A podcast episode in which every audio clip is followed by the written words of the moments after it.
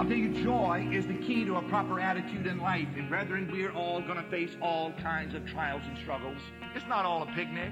It's not all a it's not all a hallelujah shouting match. I know that, friend. But joy's not created by possessions. Joy's not created by positions. Joy's created by a person, even the Lord Jesus Christ. And a good dose of holy joy would do us all well. And I'm not talking about silly putty religion here, brother. I'm talking about something that comes from being rightly related to God and being in the presence of God. I believe of all the people alive on planet Earth today, we should not be wringing our hands and worrying about the future and worrying about the end of the world and worrying about this and worrying about that. I believe of all the people in the world, we should have the joy of God in these latter days unparalleled to the rest of our society.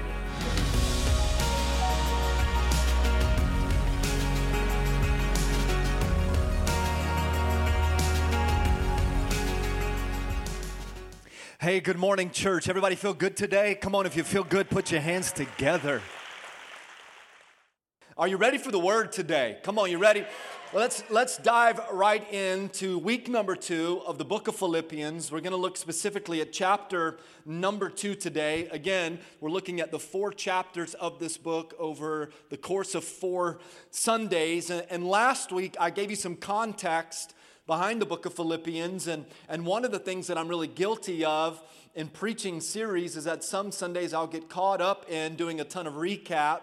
And I don't want, I don't want to spend a lot of time on recap, but I do want to give you a little bit of a, a reminder or a refresher, or if you're just jumping into the series with us today, you kind of know the, the outline of the book of Philippians. So here's just a fast recap of last Sunday in chapter number one. And if you missed it, I want you to jump back online and listen because I believe it was a powerful Sunday. I enjoyed preaching, and, and thanks for giving me that opportunity. So, so, Paul was writing a letter to the church in Philippi. The Apostle Paul wasn't just a missionary, but he was also a church planter. So, Paul would go uh, into these major metropolitan cities and he would plant life giving Jesus communities, and we call them churches. So if the Apostle Paul was alive today, he would go into major metropolitan cities like Atlanta or, or Washington, D.C., or New York City, and he would establish these Jesus communities so that those, those counties and those towns and those cities could be turned upside down for Jesus Christ. Now, the church at Philippi was actually the Apostle Paul's first missionary church plant in Europe. And I told you that you can read about how this church plant happened in the book of Acts, chapter number 16. Paul knew about the, the, the, city of Philippi, he knew about the people, he had deep affection for the people, and he spent some time in the city and he spent some time in prison, in a, in a Philippian prison with Silas. And you can read about that in Acts chapter 16. And then last week we jumped into to chapter number one and we learned not only the theme of this whole letter that Paul is writing, but what you and I really see is the theme of Paul's life. It's not just the theme of the letter, but it's the theme of his life. And if you're taking notes, I want you to write it down. Here, here's the theme of Philippians, and it's the theme of the Apostle Paul's life. He says, We can have joy no matter what. Come on, do you believe that? Paul says, regardless of circumstances, regardless of difficulties, re- regardless of problems, regardless of sickness, regardless of financial pressure, you and I and the people at Philippi, we can choose joy. On the count of three, both campuses, I want you to say that one word, joy, right here. You ready? One, two, three. Joy. joy. He says, You can choose joy no matter what. As a matter of fact, in this short letter, uh, you can read it in a couple of minutes, 15 minutes, and you can read all of chapters 1 through 4. The Apostle Paul uses the word joy or the word rejoice 16 different times. And here's the irony of that because Paul is writing this letter about choosing joy no matter what while he's locked up in prison.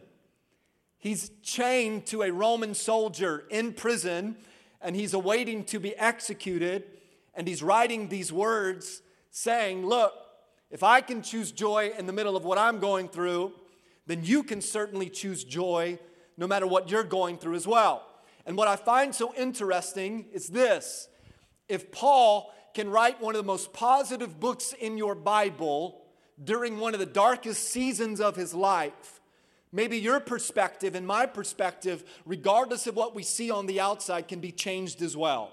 Knowing that no matter what we face while we're on this earth, this world is not our home. Come on, somebody help me preach. That there is coming a day where there is no sickness, there is no disease, there is no job loss, Come on now. There is no financial pressure. Come on. There is coming a day. And Paul says that what we face on this earth, it is light and it is momentary. And when you compare it to this eternal glory, come on, it far outweighs it all because heaven is coming. Come on, somebody. That's a great place to say amen right there.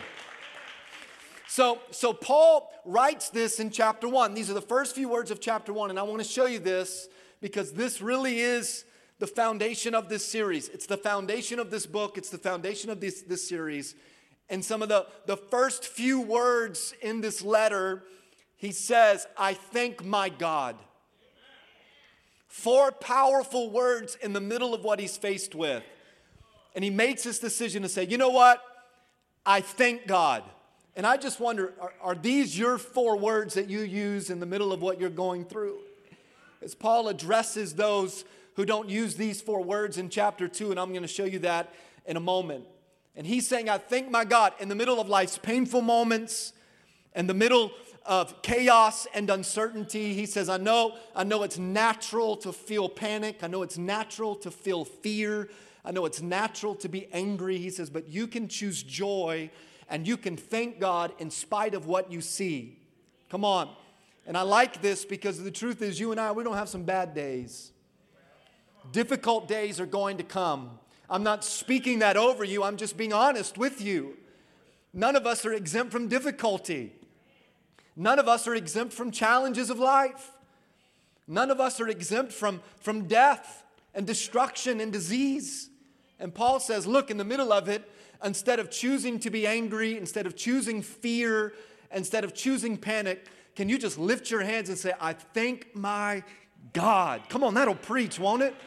God, I thank you. Because no matter, let me just encourage somebody for a moment, because no matter what you're going through today, God is faithful and God is good. Come on, the old church would say it like this God is good all the time, and all the time, God is good. Come on, if you know He's good, somebody give Him praise. And this, this is what I believe. This, this is just my, my heart when I read through the book of Philippians. I really believe what Paul is saying is this one of the best indicators, and I highlighted this word mature because we've got, we've got some immature Christians out there. And I, I have been one. And at times I fall into that immaturity. But Paul says one of the best indicators of a mature Christian, somebody that is growing in their walk with Christ, is how you respond to your bad days, not how you respond to the good days. It's easy to thank God when things are good. He says one of the best indicators of maturity is how do you respond when something happens and you don't like how it happened? Do you, do you get frustrated? Do you get angry? Do you panic and do you fear? Or do you choose to say, God, I, I thank you? And so I'm setting that up with chapter one to move into chapter two. And, and I had this thought earlier in the week, and I want to show it to you because so many of the sermons that I preach come from my own personal study time. And I, I want to, and I've shared this with you in the past, and, and uh, many of you, you probably have adopted this through the years of your course of personal study. But this, this is what the Lord gave me for today about Philippians chapter 2 in my own personal time. I, I didn't invent this. Uh, I wish I could give credit to whoever created this method of Bible study. Uh, maybe somebody can Google it and find out. But it's called the SOAP method, the SOAP method of Bible study. And this is what I do. So I'll take, I'll take the Bible and I'll open it to a particular scripture. So, for example, for today, I went to Philippians chapter 2, and I just begin to journal. What, what, did I, what do I observe as I'm reading Philippians chapter 2? And you can do this with any, with any verse or any chapter in the Bible. So, what do I observe? And I just write down some things that really just stand out to me. Like, hey, here's a few thoughts, and I'm going to share all of those observations with you today. And then I say, now, now how can I apply what I observed to my own life? So I saw some things within the Word. Now, how can I apply that to my own life? And then I close out that time with prayer. And the idea is that just like you, you bathe every day, like you, you take a shower every day, right? You should also wash in the Word. You should soap in the Word. And so, so I, I don't want you to think that this is some like, you know, um, you need some specific education in order to hear from God. That, that's not what this is about. When you open up the Bible and you say, Speak, Lord, He will speak. Come on now. And it's not that God's not speaking to you. Some of us are just so busy that we can't slow down enough to hear what He has to say. So, my challenge is why don't you try this approach for me and just soap through the scripture? And that's what I did in Ephesians, I'm sorry, Philippians chapter 2. And I want you to see it because it starts in verses 1 and 2 and the Apostle Paul jumps right in. And this is what he says He says, If you have any encouragement, come on, don't you just want some people with good news? He says, If you've got any encouragement from being united with Christ, if any comfort from his love, and if any fellowship with the Holy Spirit. Now, I want to pause right there. I, don't have time to do a ton of, of preaching or teaching on this thought of fellowship with the Holy Spirit, but I don't want us to miss the importance of what today represents. So today is considered to be the day of Pentecost. And the day of Pentecost happened 50 days after Easter and 10 days after the ascension of Jesus.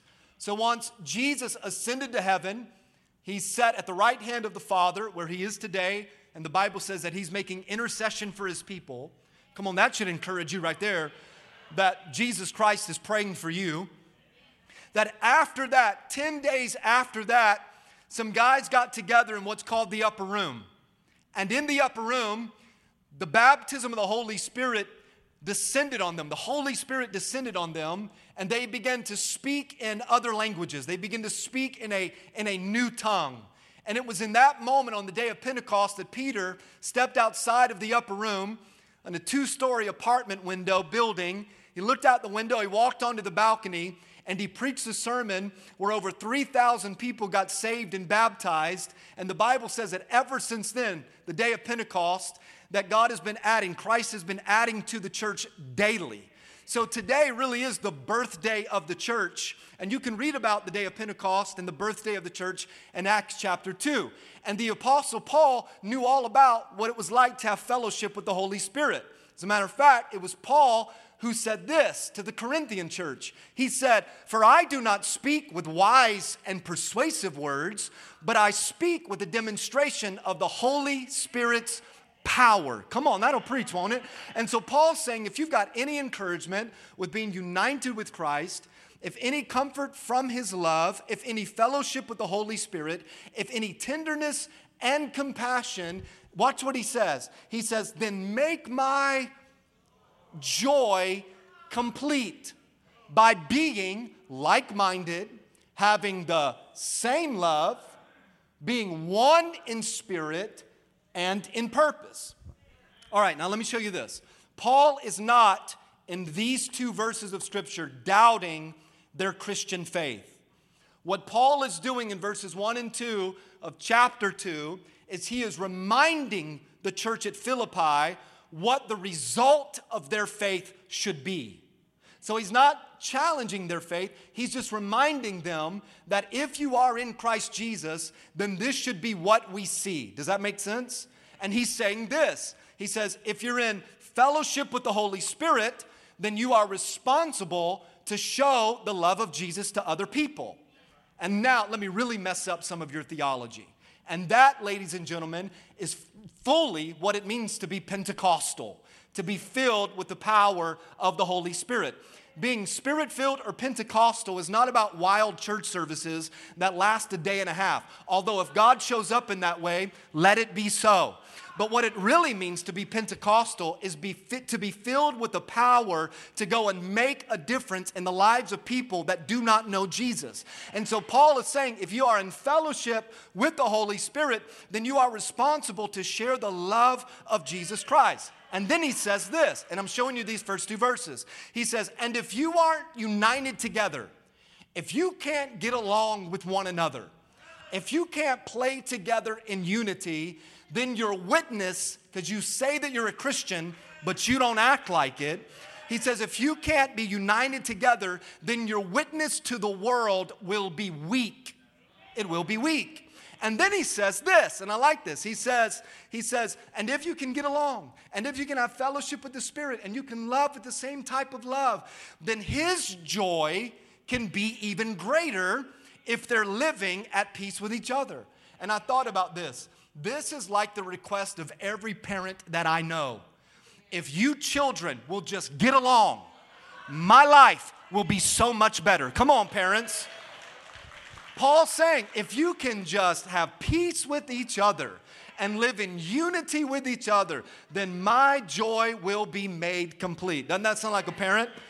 Now, I really want to lean in to verses three and four because this for me is where, and I'm not, I don't say this lightly where God gave me some revelation when I soaked this uh, in preparation of today.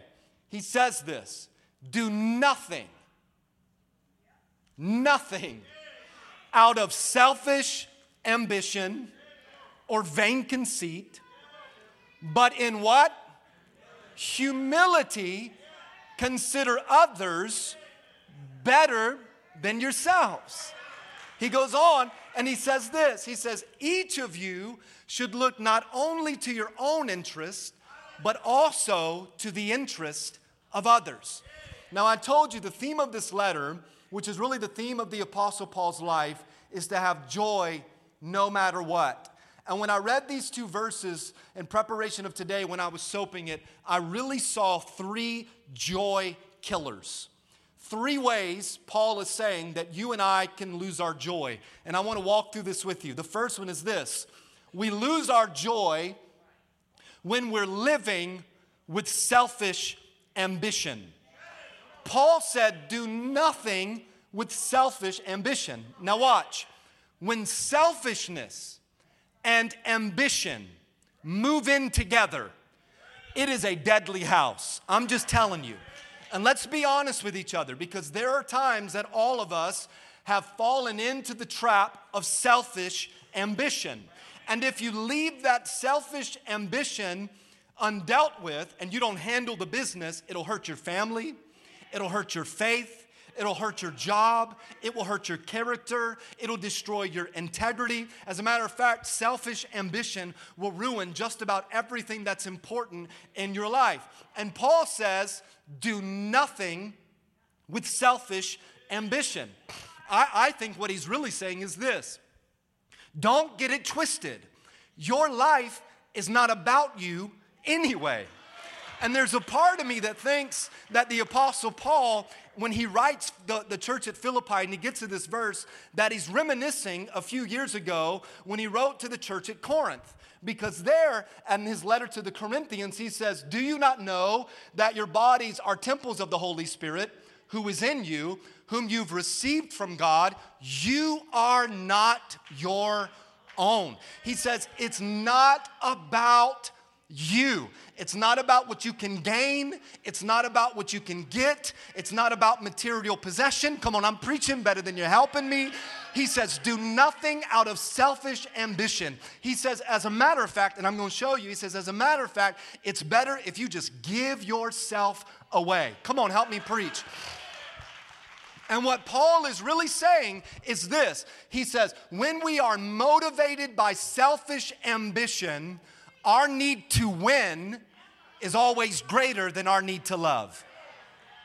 He says, whenever there is selfish ambition on the inside of you, then you've got one focus and one, one heart, and that is to win. And he says, really, the greatest desire is to understand the need to love. He says, so, so stop trying to live with selfish ambition.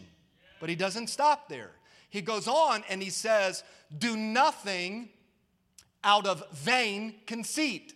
So the first one is you lose your joy when you live with selfish ambition. The second one is you lose your joy when you're laced with arrogance.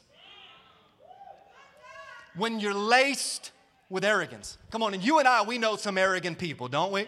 As a matter of fact, if you know them and they're in the room, go ahead and point at them. No, no, no, no, no, no, no. no don't do that. Now, similar to selfish ambition, vain conceit means excessive pride. It's what it means. Vain conceit means an elevated sense of one's self. It's arrogance. And Paul says, You do not need to be arrogant because the wages of your sin is death but the gift of God is eternal life. He says, he says, your best attempt at righteousness is like that of filthy rags, meaning don't walk around proud like you are somebody special. He says, don't walk around like you hung the stars and the moon. He says, if it were not for God, you would be lost in your transgressions. Come on. He says, so don't be arrogant and don't be prideful. He says, lower yourselves in a spirit of humility. And when you stay low and when you walk humble, it will be Christ that exalts you high. Come on, somebody, help me preach. All right. Now, let me tell you a story that I think will make this point a little bit more clear. And the story is about a turtle who lived in the north that wanted to spend the winter in Florida. Now, this turtle knew that he could never make that long walk from the north all the way to the south to enjoy warmer weather during the winter season.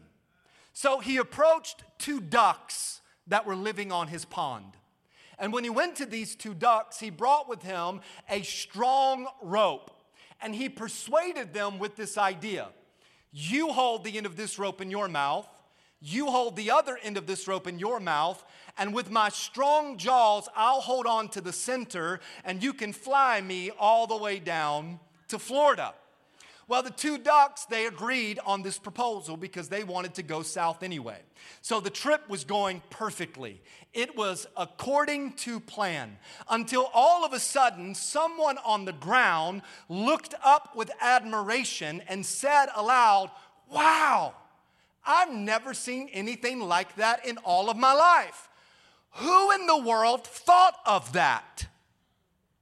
Unable to resist the impulse to take full credit for the idea, the turtle opened up his mouth and said, I did. The moral of the story is this the turtle could not eliminate vain conceit, so the turtle was eliminated. Come on now. And anytime that you are laced with arrogance, you will always lose your joy. The third thing that I saw when soaping through this was this is that we lose our joy when we're looking for applause. Paul said this Paul said, each one of you should look not only to your own interests, interests but to the interests of others.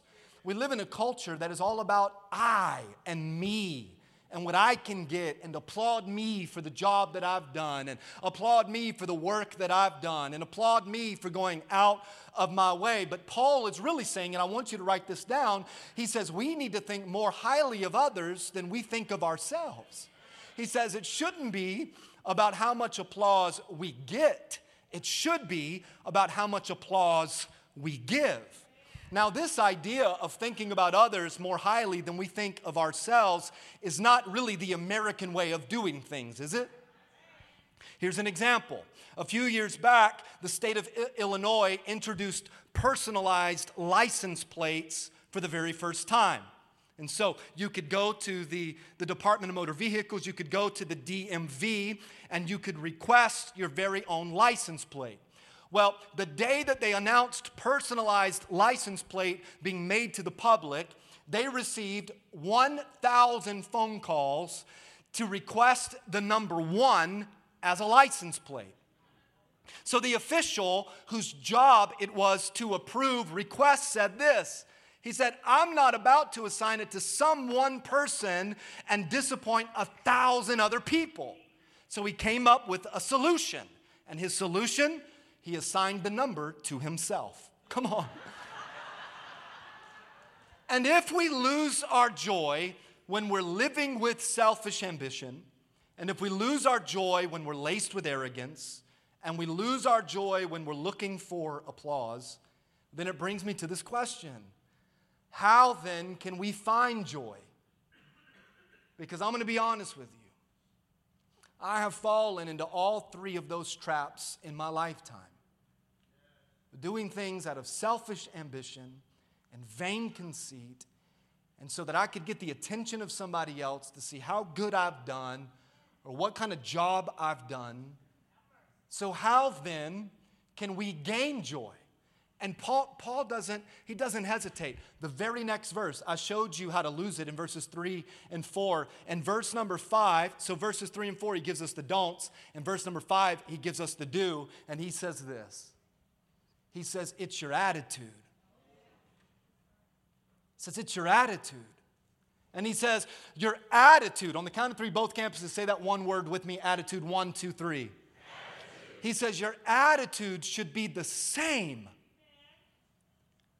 as Christ Jesus. Tell the person next to you, you need an attitude adjustment. Some of you said that like you really meant it. Wow. Felt a little tension in the room. Now, now I want you to see this. Can, can you give me some time? Because I, I want to teach this to you. Paul shows us, beginning in verse number 12, what he thinks you and I need to do in order to get an attitude adjustment. But between verses 6 and 11, he pauses to reflect on who Christ Jesus is. And he, said, he says this in verse 5 Your attitude should be the same as Christ Jesus. And then scholars believe that the next five, six verses are a poem that the Apostle Paul wrote. And he writes this poem with echoes, echoes of Old Testament text, rich with Old Testament text. You'll see in this poem, it's laced with uh, Adam and his, his, uh, his failure of humanity that we read about and his rebellion in Genesis. This, this poem is, is, is laced with the, the suffering servant that you can read about in the book of Isaiah. And, and it's a, a beautifully condensed version of the gospel. And, and I wish I could say that I have all of it memorized. I'm, I'm really close with the five or six verses here. But I want to give you a little homework assignment because I think that all of us should, should prepare ourselves to memorize these verses. Because this, ladies and gentlemen, is the gospel. It's the gospel. And he says, Look, he says, this is how you lose your joy. And if you get the same attitude as Christ Jesus, you can get joy. Now, let me tell you who Jesus is. So, if you're taking notes, because I want you to stay with me, you get your joy when we learn to adjust our attitude. And he says, Your attitude has to be just like Jesus. Everybody with me? And now he says, Now let me tell you who Jesus is. And I love it. Verse 6. He says, Who being in very nature God. So he's talking about Jesus. He says, Jesus is, is God. And, and, and if you're a part of this church and you're new here, we believe in a Trinitarian theology. That means that we believe in the Father, the Son, and the Holy Spirit, that God is three in one. Come on, give me an amen right there. And so he says that, that Jesus, Jesus being in very nature God, so Jesus being God did not consider equality with God something to be used to his own advantage. You, you, see where he's going? He's saying, if anybody could have an attitude and do things with, you know, well, this is who I am, I, I am the Son of God, the Messiah, it would be Jesus. But he said, Jesus who is like God, didn't consider that equality something to be used for his own advantage. And then he said this, and this is the gospel. He said, Rather, he made himself nothing. Nothing. By taking the very nature of a servant, being made in human likeness. So God knew that you and I, we would need to be rescued from our sin. So God came down in the form of humanity clothed as Jesus to go to the cross so that you and I we could be redeemed and reconciled. Verse 8, and being found in appearance as a man, he what? he humbled himself. We don't live in a world of humility, do we? And Paul says, and let me just kind of summarize this. Paul says, and this is why so many people lack joy because they're so arrogant and they're so conceited and they lack humility. And he says, if you want to have the same attitude as Jesus, he humbled himself, and you should too. And he humbled himself by becoming obedient to death, even death on a cross. Therefore, God, God, God exalted him. And can I just tell you that, that the lower you go in humility, the higher God will take you? Come on now. The lower, the lower you are with humility, God will be the one that will exalt you. God will be the one that will promote you. You don't have to look for the applause of your boss or coworkers to get that promotion. I'm about to preach, by the way. You live your life for an audience of one. His name is Jesus. Come on now. And watch this. And that name of Jesus gave him the name that is above every other name. And it is that at the name of Jesus, every knee should bow in heaven and on earth and under the earth. And then he goes on and he says, And one day every tongue is going to confess that Jesus Christ is Lord to the glory of God the Father. Come on, just because it's the Word of God, can you put your hands together and say amen? He says, You don't have joy because you're doing things with selfish ambition you're doing things with arrogance and you're looking for applause. And he says, if you want joy, you got to adjust your attitude, and your attitude has to be that of Christ Jesus. And then he writes this poem about Jesus. And he writes this poem for two primary reasons. One, it expresses Paul's conviction of who Jesus is. Uh, he, this, this is who Jesus is. And he's making it sure that nobody gets it twisted about who he believes Jesus really is, that Jesus is the Son of God. But then he also interjects this poem to give us an example of who you and I can follow. That, that if, if we need someone to imitate, let it be the perfect example. And it's Jesus. And then he goes on. He says, okay, you've lost your joy. Now you can get it back by adjusting your attitude. Let it be like that of Jesus. And then he moves on. And I can just, I bet he's got a little carpal tunnel because his wrist is hurting from writing so much. And he says this So, you too, my dear friends, you must always obey God. And he says, Hey, this was important when I was with you, but it's even more important now, now that I'm absent from you. And he says, Continue to work out your own salvation with fear and with trembling. And he says, Do that because God is always working in you. He makes you willing and able to obey his purpose. So here's what I, and this is just me, okay? This is my heart. I think what Paul is saying here, he says, This is how you've lost your joy. Adjust your attitude and you'll get joy. Let your attitude be like Jesus, who humbled himself. He came in the form of a servant. He went to, he paid the penalty of your sin, death on a cross. It was God that exalted him as the name that is above all names. Every knee shall bow, every tongue will confess that Jesus is Lord. And then he says, And now I want you to, to obey God. And I want you to work out your own salvation because God is always working in you. And when I read that, he, here's what I see. I think Paul is telling us that we got to go all in with God.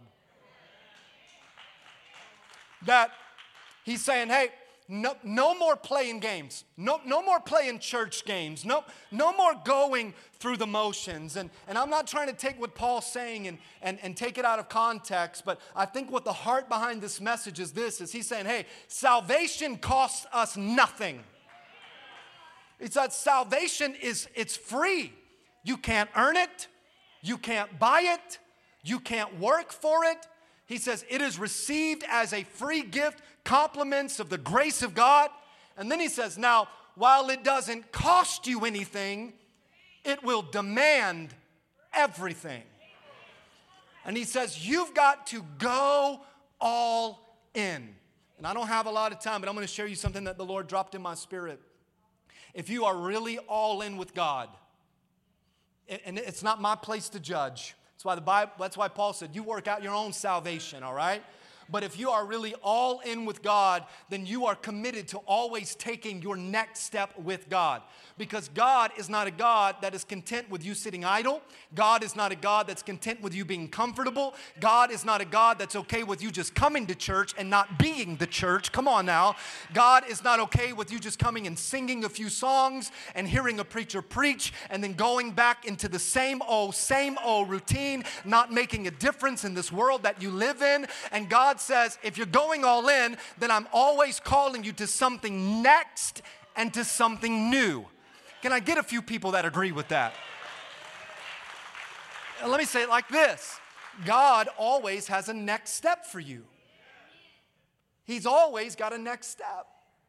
And so, so th- this is how we try to help you journey on that next step, and you've seen this a few times.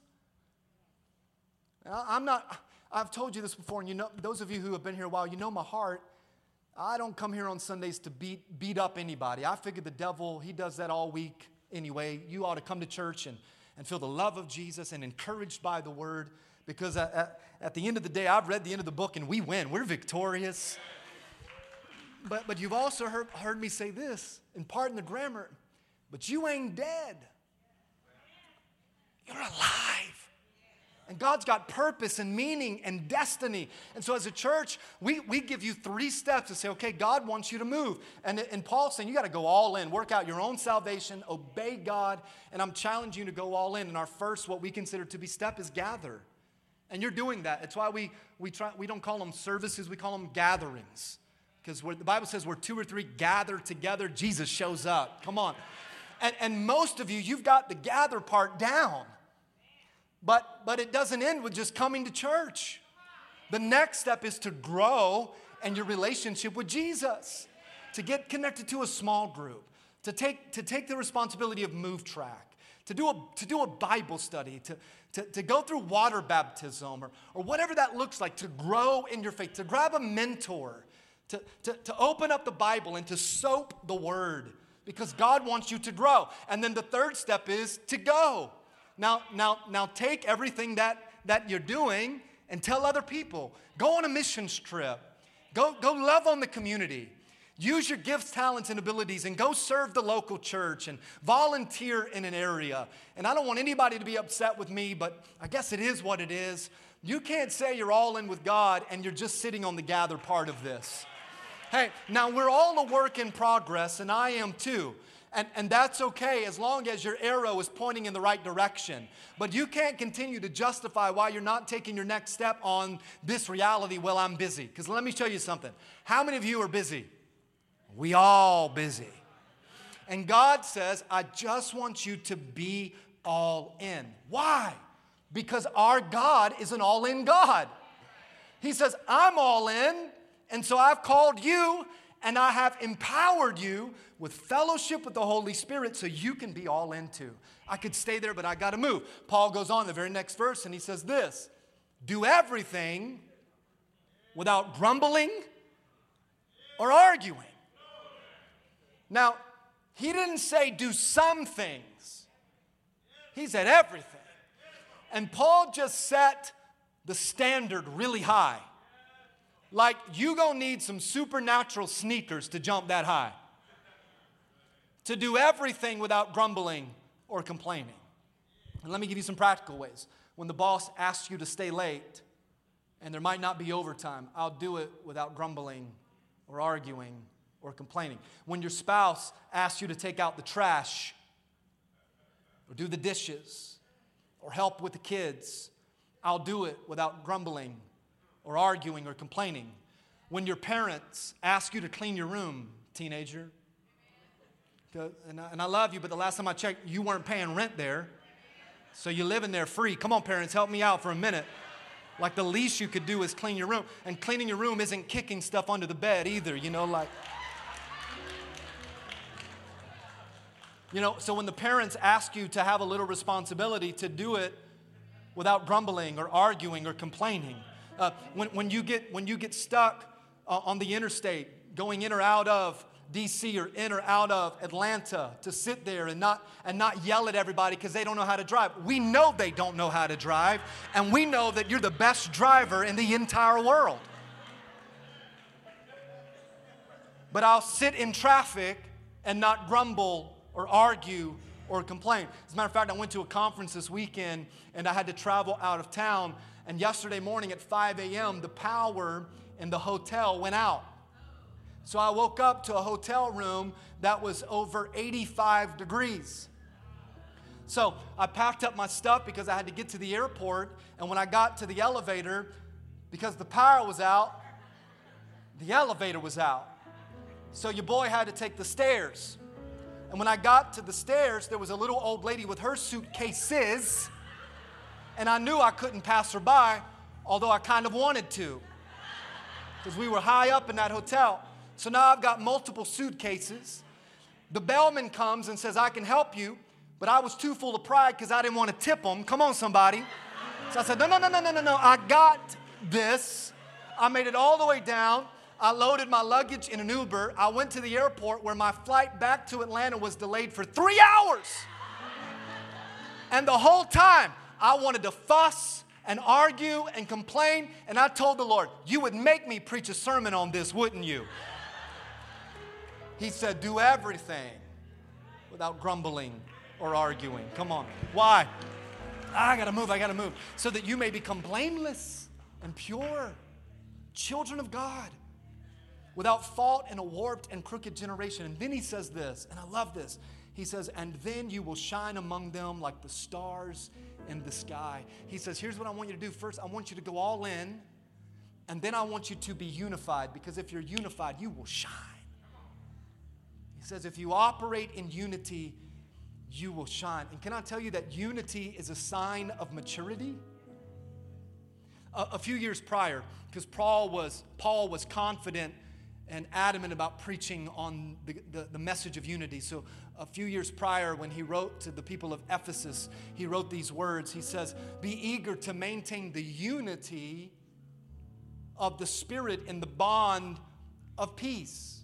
And what Paul is saying is this He says, Adjust your attitude by going all in and by living in unity. You see that? I, I think I can do it. I'm gonna, I'm gonna show you, I'm gonna give you the whole chapter.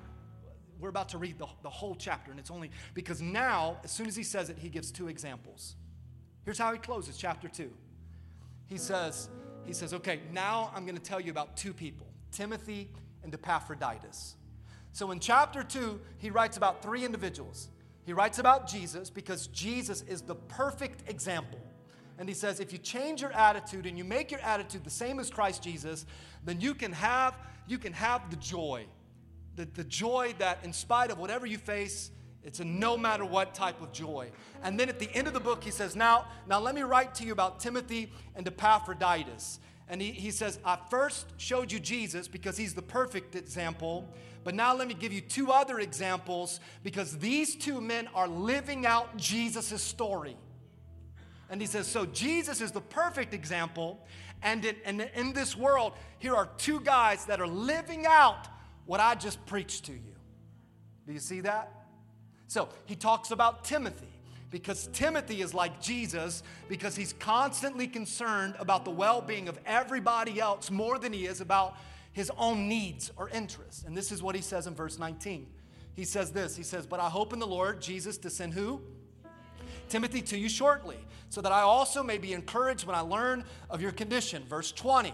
For I have no one else of kindred spirit who will genuinely be concerned for your welfare. He says, and watch how he's summarizing everything you just talked about. He says, because everybody else, they all seek after their own interests not the interests of Christ Jesus. he says, But Timothy, you know of his proven worth, that he served with me in the furtherance of the gospel like a child serving his father. Do you see that? He says, So here's an example. Jesus is the perfect example, but here's Timothy. And then he says, And I thought it was necessary to send to you Epaphroditus.